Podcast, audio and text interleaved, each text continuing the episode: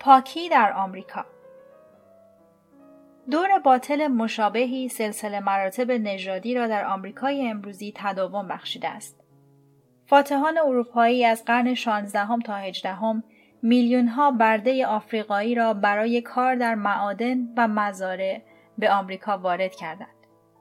آنها به خاطر سه عامل تعیین کننده تصمیم گرفتند تا به جای اروپا و آسیای شرقی از آفریقا برده وارد کنند. اول اینکه آفریقا نزدیکتر بود و در نتیجه وارد کردن برده از سنگال ارزانتر از ویتنام تمام میشد. دوم اینکه در آن زمان در آفریقا تجارت برده بسیار رایج بود، در حالی که بردهداری در اروپا بسیار نادر بود. پس طبیعتاً خرید برده در یک بازار از پیش موجود بسیار آسانتر از ایجاد یک بازار جدید برای این کار بود. سوم و مهمتر از همه اینکه شماری از کشتارهای آمریکایی در ویرجینیا و هایتی و برزیل گرفتار مالاریا و تب زرد شده بودند که از آفریقا می آمد. آفریقایی‌ها طی نسل‌ها نوعی مصونیت ژنتیک در مقابل این بیماری‌ها کسب کرده بودند، در حالی که اروپایی‌ها کاملاً بی‌دفاع بودند و گروه گروه تلف می‌شدند. پس انتخاب معقول‌تر برای مالکان کشتارها سرمایه‌گذاری روی برده‌های آفریقایی به جای برده‌های اروپایی یا کارگران اجیر شده بود. عجیب اینکه برتری ژنتیک از نظر مقاومت بدنی به فرودستی اجتماعی تبدیل شد. دقیقاً به این دلیل که آفریقایی‌ها با آب و هوای استوایی سازگارتر از اروپایی‌ها بودند، به برده‌های اربابان اروپایی تبدیل شدند. در نتیجه این عوامل تعیین کننده، جوامع جدید و رو به رشد آمریکا به دو کاست اروپایی‌های سفیدپوست حاکم و آفریقایی‌های سیاه‌پوست تحت انقیاد تقسیم شدند. اما کسی مایل نیست بگوید فقط به این دلیل که مصلحت اقتصادی ایجاب می کند برده‌های متعلق به فلان اصل و نژاد را نگه می دارد. اروپایی‌های سفیدپوست آمریکا نیز همچون فاتحان آریایی هند می خواستند نه فقط از نظر اقتصادی خود را موفق نشان دهند، بلکه خود را پرهیزگار، عادل و بی‌غرض نیز معرفی کنند. افسانه‌های دینی و علمی در خدمت توجیه این تبعیض قرار گرفت. حکیمان الهی می گفتند که آفریقایی ها از نسل هام پسر نوح هستند که به نفرین پدر مقرر شد که فرزندانش برده شوند. زیستشناسان چنین استدلال می کردند که رشد هوشی و درک اخلاقی سیاه‌پوستان کمتر از سفیدپوستان است. پزشکان مدعی بودند که سیاه‌پوستان در کثافت زندگی می کنند و ناقل بیماری های گوناگونند و به عبارت دیگر، منبع آلودگی هستند. این افسانه‌ها در فرهنگ آمریکا و به طور کلی در فرهنگ غرب آشناست و تا مدت‌ها بعد از برچیده شدن شرایطی که زمینه‌ساز برده‌داری شد، به تاثیرگذاری ادامه دادند. در اوایل قرن نوزدهم امپراتوری بریتانیا برده‌داری را غیرقانونی اعلام داشت و تجارت برده در سواحل اقیانوس اطلس را متوقف کرد. و در طی دهه‌های بعد از آن برده‌داری به تدریج در سراسر قاره آمریکا غیرقانونی اعلام شد. قابل توجه است که این اولین و تنها بار در طول تاریخ بود که جوامع برده‌دار داوطلبانه برده‌داری را ملغا می‌کردند. اما با اینکه برده‌ها آزاد شده بودند، افسانه‌های نژادپرستانه‌ای که برده‌داری را توجیه می‌کردند باقی ماندند. جدایی نژادی با قانونگذاری‌های نژادپرستانه و عرف اجتماعی حفظ شد. نتیجه یک دور باطل بود. چرخه‌ای از علت و معلول که دائما خود را تقویت می‌کرد.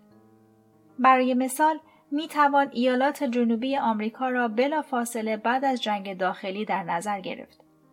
در سال هزار و هشتصد و شصت و پنج، اصلاحیه سیزدهم قانون اساسی ایالات متحده بردگی را غیرقانونی اعلام کرد و اصلاحیه چهاردهم مقرر داشت که شهروندی و حمایت قانونی یکسان را نمیتوان بر حسب نژاد از کسی گرفت. اما دو قرن برده‌داری به این معنا بود که اکثر خانواده‌های سیاه‌پوست فقیرتر بودند و سطح آموزشی پایینتری نسبت به اکثر خانواده‌های سفیدپوست داشتند. بنابراین، یک سیاه‌پوست در آلابامای سال هزار و هشتصد و شصت و پنج در مقایسه با همسایگان سفیدپوست خود، امکان بسیار کمتری برای دریافت آموزش مناسب و کسب شغلی با درآمد خوب را داشت. فرزندان او متولد دهه‌های هزار و هشتصد و هشتاد و هزار و هشتصد و نود زندگی را با همان وضعیت نامساعد والدینشان شروع می‌کردند.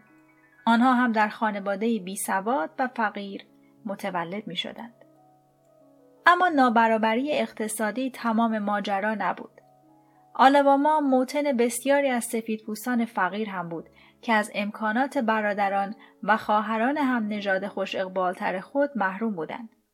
به علاوه انقلاب صنعتی و موج مهاجرت‌ها ایالات متحده را به یک جامعه به شدت سیال مبدل کرده بود که در آن ژنده‌پوشان می توانستند به سرعت ثروتمند شوند.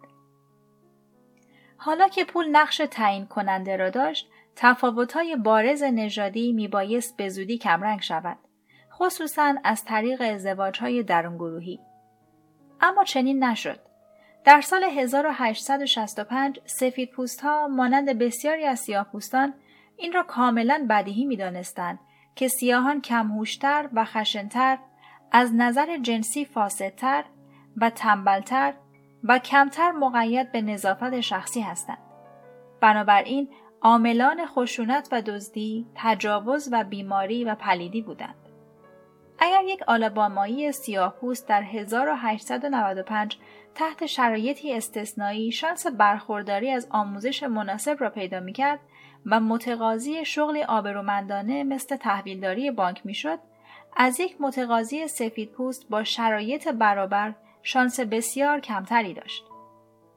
داغی که بر پیشانی سیاهان خورده بود و آنها را ذاتاً غیرقابل اعتماد و کاهل و کم‌هوش معرفی می‌کرد، همه جا به زیان آنها بود. ممکن است گمان کنید که مردم به مرور زمان پی بردند که این برچسب‌ها نه حقیقت که افسانه‌اند و سیاهان هم قادرند به تدریج خود را مانند سفیدپوست‌ها، انسان‌های شایسته و مطیع قانون و پاکیزه نشان دهند. اما آنچه در واقعیت روی داد کاملاً عکس این بود. این پیش‌داوری‌ها با گذشت زمان بیشتر و بیشتر تثبیت شد. از آنجا که بهترین مشاغل در دست سفیدپوست‌ها بود، پذیرش این باور که سیاهان واقعاً پست‌ترند ساده‌تر می‌شد. شهروند سفیدپوست معمولی می‌گفت: ببین، سیاهان چند نسل است که آزاد شدند، اما تقریباً هیچ پروفسور و وکیل و دکتر و حتی تحویلدار بانک سیاه‌پوستی وجود ندارد. آیا همین دلیلی بر کم‌هوش بودن و تنبل بودنشان نیست؟ سیاهان گرفتار در این دور باطل شانس استخدام در مشاغل اداری را پیدا نمی‌کردند، زیرا کودن دانسته می‌شدند و گواه پست بودنشان کم بودن تعداد سیاه‌پوستان در مشاغل اداری بود. دور باطل در همین جا متوقف نمی‌شد. چون تعصبات ضد سیاهان نیرومندتر شد، به شکل نظامی از قوانین و هنجارهای جیم کرو درآمد که ضامن بقای نظم نژادپرستانه بود. سیاهان حق رأی دادن در انتخابات، تحصیل در مدارس سفیدپوستان، خرید از فروشگاه‌های سفیدپوستان، غذا خوردن در رستوران سفیدپوستان و خوابیدن در هتل سفیدپوستان را نداشتند. توجیه همه اینها آن بود که سیاهان ناپاک و تنبل و شرور هستند. بنابراین سفیدپوستان ناچارند از خود در مقابل آنها محافظت کنند. سفیدپوستان هم از ترس بیماری تمایلی نداشتند با سیاهان در یک هتل بخوابند و در یک رستوران غذا بخورند. نمی‌خواستند فرزندانشان با سیاهان در یک مدرسه تحصیل کنند تا در معرض خشونت و بدآموزی‌های آنها قرار نگیرند.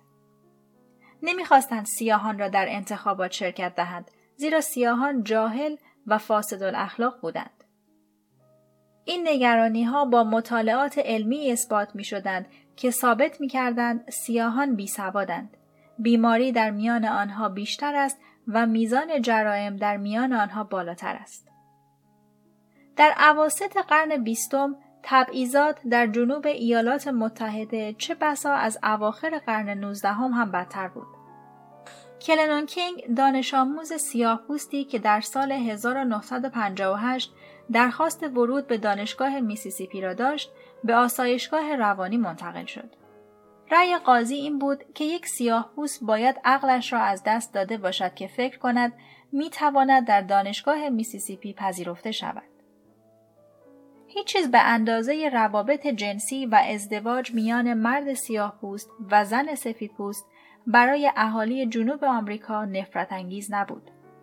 رابطه جنسی میان نژادهای مختلف به بزرگترین تابو بدل شده بود و هر تخطی یا سوءظن به تخطی از این امر مستحق مجازات سریع و غیررسمی به صورت اعدام توسط اوباش بود.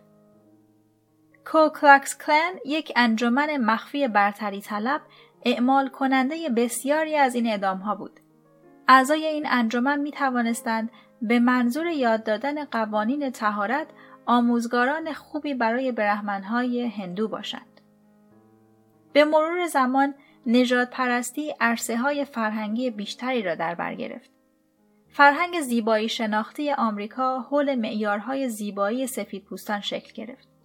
ویژگی‌های جسمانی نژاد سفید مثل پوست روشن، موی صاف و بور، بینی کوچک و سربالا زیبا دانسته می‌شد و ویژگی‌های معمول سیاهان را مثل پوست تیره، موهای انبوه و تیره و بینی پهن زشت تلقی می‌کردند.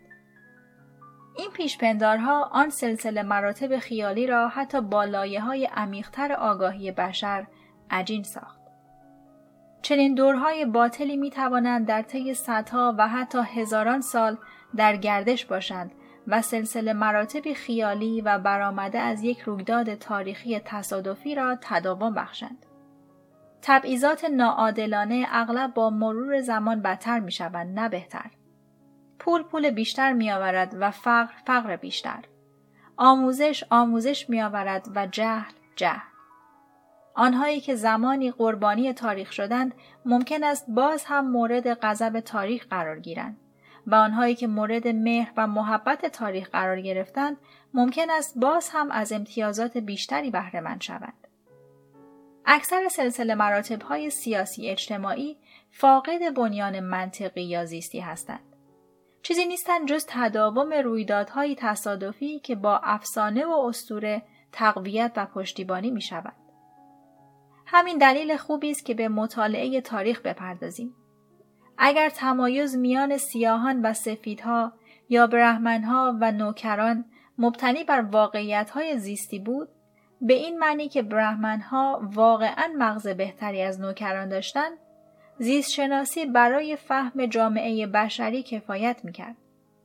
از آنجا که تمایزات زیستی میان گروه‌های مختلف انسان خردمند واقعاً ناچیز هستند، زیستشناسی نمی‌تواند پیچیدگی‌های جامعه هند یا پویایی نژادی آمریکا را توضیح دهد. این پدیده‌ها را فقط می‌توانیم با مطالعه رویدادها و شرایط و روابط قدرتی بفهمیم که ساخته‌های تخیل را به ساختارهای اجتماعی بیرحمانه و بسیار واقعی بدل کردند. مرد و زن. جوامع مختلف انواع گوناگونی از سلسله مراتب‌های خیالی را اختیار می‌کنند. نژاد برای آمریکاییان امروزی بسیار مهم است، اما برای مسلمانان قرون وسطا نسبتاً بی اهمیت بود. کاست در هند قرون وسطا اهمیت حیاتی و همگانی داشت، در حالی که در اروپای امروزی عملاً وجود ندارد. اما یک نوع سلسله مراتب در تمامی جوامع شناخته شده بشری از اهمیت بسیار برخوردار بوده است. سلسله مراتب جنسیت. انسان‌ها در تمام دنیا خود را به مرد و زن تقسیم کردند و تقریباً در همه جای جهان حداقل از انقلاب کشاورزی به بعد مردها از موقعیتی ممتازتر برخوردار بودند. بخشی از قدیمی‌ترین متون چینی قطعاتی از استخوان گاو یا لاک لاک پشت هستند که به سال هزار و دویست قبل از میلاد تعلق دارند و برای پیشگویی از آنها استفاده میشد. برای یکی از آنها این سوال حک شده بود: آیا زایمان خانم هو موفقیت‌آمیز خواهد بود؟ جواب این بود: اگر کودک در یک روز دینگ متولد شود، خوشیمن است. اگر در یک روز جنگ متولد شود بسیار فرخنده است. اما خانم هو بنا بود در روز جیاجین زایمان کند. متن با این توضیح نامهربانانه خاتمه می‌یابد. کودک سه هفته و یک روز بعد در روز جیاجین به دنیا آمد. خوشیوم نبود. کودک دختر بود.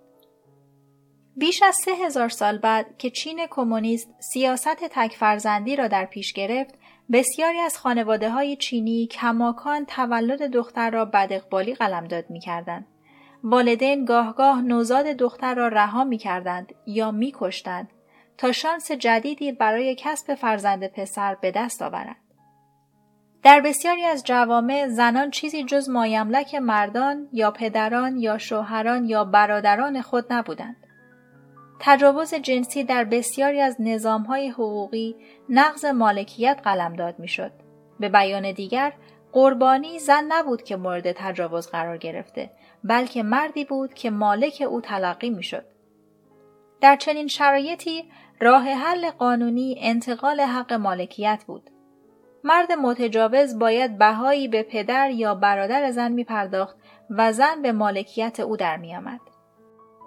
کتاب مقدس مقرر می‌دارد که اگر مردی زن باکره‌ای را ببیند که نامزد کسی نیست و او را تصاحب کند و با او همبستر شود و این مسئله معلوم شود، آنگاه مردی که با زن همبستر شده موظف است به پدر آن زن جوان پنجاه شکل نقره بدهد و آن زن همسر او می‌شود.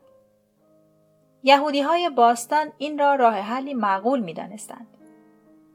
تجاوز به زنی که متعلق به مردی نبود اصلا جرم به حساب نمی آمد. درست همانطور که پیدا کردن یک سکه در خیابانی شلوغ دزدی به حساب نمی آید. و اگر مردی به زن خود تجاوز می کرد مجرم شمرده نمی شد.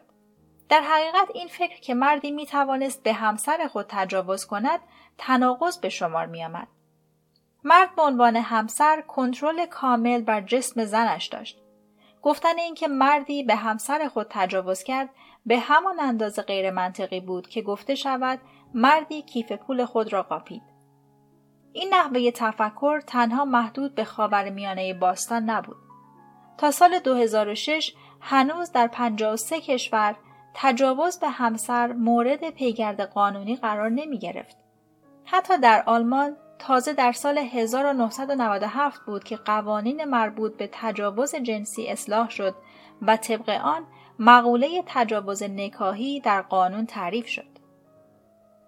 آیا تقسیم بندی انسان‌ها به مرد و زن همانند نظام کاست در هند و نظام نژادی آمریکا محصول تخیل است یا یک تقسیم بندی طبیعی است با ریشه‌های عمیق زیستی؟ و اگر این تقسیم بندی طبیعی است، آیا توضیح زیست شناختی هم برای برتری اعطایی مرد بر زن وجود دارد؟ برخی از تمایزات فرهنگی و قانونی و سیاسی میان مرد و زن بازتاب تفاوت‌های آشکار زیستی میان دو جنس است. بارداری همیشه وظیفه زنان بوده است، زیرا مردان زهدان ندارند. اما در اطراف این هسته مرکزی سفت و سخت، هر جامعه‌ای لایه بر لایه افکار و هنجارهایی را افزوده است که ربط چندانی با ویژگی‌ها یا فرایندهای زیستی ندارند. جوامع مختلف مجموعی از صفات را به مردانگی و زنانگی منسوب می‌کنند که عموماً فاقد مبنای مستحکم زیستی است. به عنوان مثال، در آتن دموکراتیک قرن پنجم قبل از میلاد، هر فردی که زهدان داشت فاقد جایگاه قانونی مستقل بود و حضورش در مجامع عمومی ممنوع بود یا نمی توانست قاضی شود. چنین فردی بجز در مواردی استثنایی حق برخورداری از آموزش مناسب یا شرکت در فعالیت‌های اقتصادی یا بحث‌های فلسفی را نداشت. هیچ یک از رهبران سیاسی، هیچ یک از فیلسوفان بزرگ یا سخنوران و هنرمندان یا بازرگانان آتن زهدان نداشتند. آیا داشتن زهدان از نظر زیستی فرد را برای چنین مشاغلی نامناسب می ساخت؟ آتنی‌های باستان چنین فکر می کردند. اما آتنی‌های امروزی با این تفکر موافق نیستند. در آتن امروز زنان حق رأی دارند، در مشاغل عمومی استخدام می شوند، سخنرانی می کنند، هر چیزی را از جمله جواهرالات و ساختمان و برنامه‌های کامپیوتری طراحی می‌کنند و به دانشگاه می‌روند. رحم آنها مانع از آن نمی‌شود که تمام این فعالیت‌ها را به خوبی مردها انجام دهند. راست است، آنها هنوز در سیاست و فعالیت‌های اقتصادی موقعیتی مغلوب دارند. تنها دوازده درصد از اعضای پارلمان یونان زن هستند. اما هیچ مانع قانونی برای شرکت زنان در سیاست وجود ندارد و اکثر یونانی‌های امروزی فکر می‌کنند که حضور زنان در مشاغل عمومی کاملاً طبیعی است. ویژگی‌ها و فرآیندهای زیستی تمایل دارند تا با طیف وسیعی از ممکنات مدارا کنند. فرهنگ است که مردم را ملزم می‌سازد بعضی از امکانات را محقق کند و بعضی دیگر را ممنوع می‌کند. ویژگی‌ها و فرآیندهای زیستی زنان را قادر می‌سازد تا بچه‌دار شوند. بعضی فرهنگ‌ها زن را ملزم می‌کنند تا این امکان را محقق کنند. گرایش فرهنگ این است که بگوید فقط آن چیزهایی را که غیر طبیعی است ممنوع می‌کنند. هیچ فرهنگی تاکنون به خود زحمت نداده است که مردان را از عمل فتوسنتز، زنان را از دویدن با سرعتی بیشتر از سرعت نور یا الکترون‌های منفی بار را از جذب شدن به یکدیگر منع کنند. مطلعان مسیحی معتقد بودند که خدا هر عضوی از پیکر انسان را برای کار معینی آفرید. اگر ما اندام‌های پیکر خود را همسو با آن اهداف الهی به کار گیریم، فعالیتی طبیعی انجام داده‌ایم.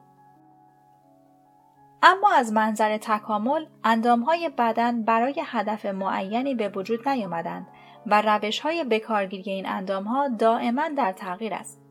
حتی یک اندام هم در بدن انسان نیست که فقط همان کاری را انجام دهد که نمونه‌های اولیه آن صدها میلیون سال پیش انجام می‌دادند. اندام‌ها به این دلیل شکل می‌گیرند که کار معینی انجام دهند، اما بعد از آن می‌توانند برای انجام دادن کارهای دیگری هم سازگاری پیدا کنند. به عنوان مثال، دهان برای این به وجود آمد که اولین موجودات چند سلولی نیاز به راهی برای رساندن غذا به بدن داشتند. ما هنوز از دهانمان برای همین کار استفاده می‌کنیم، اما استفاده‌های دیگری هم می‌کنیم، مثل صحبت کردن و اگر رامبو باشیم، کشیدن زامن نارنجک. آیا هر یک از این استفاده‌ها غیر طبیعی اند؟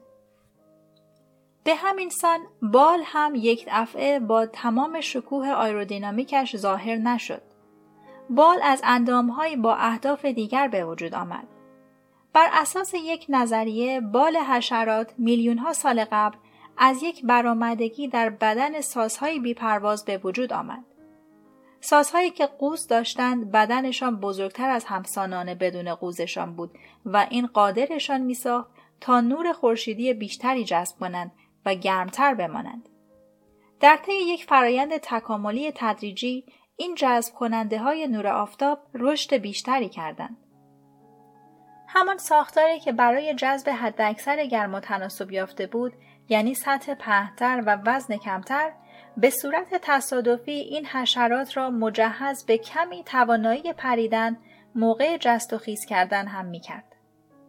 آنهایی که قوز بزرگتری داشتند می توانستند بیشتر جست و خیز کنند و بپرند. بعضی از آنها از این شرایط برای سرخوردن هم استفاده می کردند و این پیشروی کوچکی به طرف شکلگیری بال بود که در واقع می توانست آنها را در فضا به جلو سوق دهد. این دفعه که پشه‌ای در گوشتان وزوز کرد، می توانید او را به رفتاری غیر طبیعی متهم کنید. همین کارکردهای متنوع را میتوان به اندامها و رفتارهای جنسی هم تعمیم داد. رابطه جنسی در ابتدا برای تولید مثل بود، اما بسیاری از موجودات این دو کارکرد را برای مجموعی از مقاصد اجتماعیشان به کار میگیرند که فقط محدود به تولید مثل و به وجود آوردن نسخه‌های کوچکی از خودشان نمیشود. به عنوان مثال، شامپانزه ها از رابطه جنسی برای تحکیم پیوندهای سیاسی، ایجاد صمیمیت و مهار تنش و درگیری استفاده می کنند. آیا این غیر طبیعی است؟ جنس و جنسیت. پس بی‌معنا خواهد بود اگر بگوییم که کار طبیعی زنان فرزندآوری است و یا رابطه با همجنس غیر طبیعی است. اغلب قوانین و هنجارها و حقوق و وظایفی که مردانگی و زنانگی را تعیین می‌کنند، بازتاب تخیلات انسانی هستند، نه واقعیت‌های زیستی. از نظر زیستی، انسان‌ها به نر و ماده تقسیم شدند. انسان خردمند نر کسی است که یک کروموزوم وای و یک کروموزوم ایکس دارد و ماده کسی است که دو کروموزوم ایکس دارد. اما مرد و زن عناوینی اجتماعی هستند، نه زیستی. در همان حال که در اغلب موارد و در اکثر جوامع انسانی مردها نر و زنها ماده هستند، اصطلاحات اجتماعی حامل مفاهیم زیادی هستند که صرفاً رابطه بسیار ضعیفی با ویژگی‌های زیستی دارند و شاید هم اصلاً نداشته باشند. مرد انسان خردمندی با ویژگی‌های زیستی خاص مثل کروموزوم‌های X و Y، بیضه و مقدار زیادی هورمون تستوسترون نیست، بلکه بیشتر با جایگاه معینی در نظم خیالی و بشری جامعهش تناسب دارد. اسطوره‌های فرهنگی که بدان تعلق دارد، نقش‌های مردانه خاص مثل درگیری در سیاست به او اختصاص می‌دهند و حقوق خاصی مثل رأی دادن برایش قائل می‌شوند و وظایف خاصی مثل خدمت سربازی به او محول می‌کنند. به همین صورت، زن هم انسان خردمندی با دو کروموزوم X، یک رحم و مقدار زیادی هورمون استروژن نیست، بلکه عضو مؤنث یک نظم خیالی بشری است. اسطوره‌های جامعه‌اش نقش‌های منحصر به فرد زنانه مثل پرورش فرزندان، حقوق مثل مصونیت در مقابل خشونت و وظایف مثل پیروی از شوهر برای او تعیین می‌کنند. از آنجا که اسطوره‌ها و نه ویژگی‌های زیستی است که نقش‌ها و حقوق و وظایف مرد و زن را تعیین می‌کند، مفهوم مردانگی و زنانگی از جامعه‌ای به جامعه دیگر متفاوت شده است. محققان برای پیشگیری از ابهام معمولاً بین جنس که مقوله‌ای زیستی است و جنسیت که مقوله‌ای فرهنگی است تمایز قائل می‌شوند. جنس به نر و ماده تقسیم می‌شود و ویژگی‌های هر یک از این دو گروه در این تقسیم بندی عینی است و در طول تاریخ ثابت بوده است. جنسیت به مرد و زن تقسیم می‌شود و برخی فرهنگ‌ها تقسیم‌بندی‌های دیگری را هم به رسمیت می‌شناسند. خصائص به اصطلاح مردانه و زنانه بین‌الاذهانی هستند و همواره دستخوش تغییر بودند. مثلا میان زنان آتن باستان و زنان آتن امروزی تفاوت‌های گسترده‌ای در رفتار و امیال و پوشش و حتی ژست و قیافه وجود دارد. جنس بازی کودکانه است، اما جنسیت مسئله جدی است. نر از آب در آمدن ساده ترین کار در دنیاست.